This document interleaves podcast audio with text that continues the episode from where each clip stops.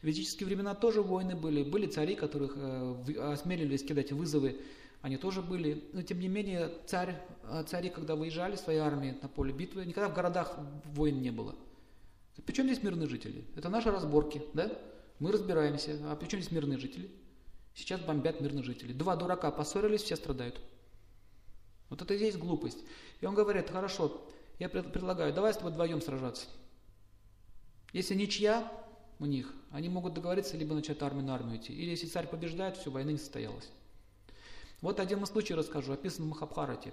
Однажды один царь осмелился напасть на Барату Варшу, ну вот, и он двинул свои могучие войска. И навстречу вышел Юдшитхира, один из великих императоров мира, и он вышел на один напротив этой огромной армии, и он остановился.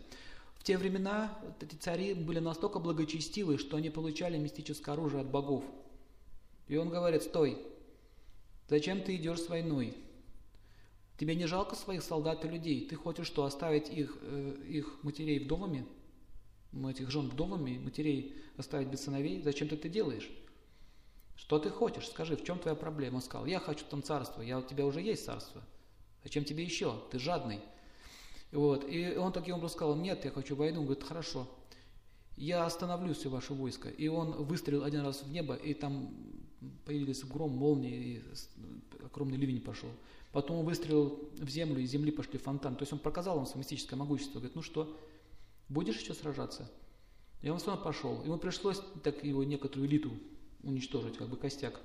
Потом, когда армия обратилась в бегство, э, всех остальные там сдались, он их, он Э, привел их к себе вот в, в, в царство, накормил их, напоил, сказал, что возвращайтесь все домой, дал им еще денег, представляете?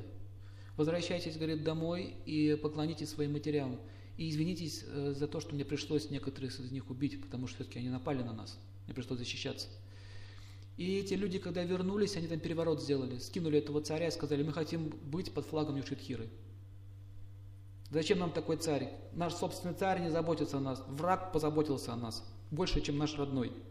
Таким образом, вот эти вот цари, они имели власть над всем миром. Они были очень благочестивы, благородны. Никто не, не хотел жить под другим флагом. А если кто-то осмелился, они быстро в этом разочаровывались. Это сила Марса.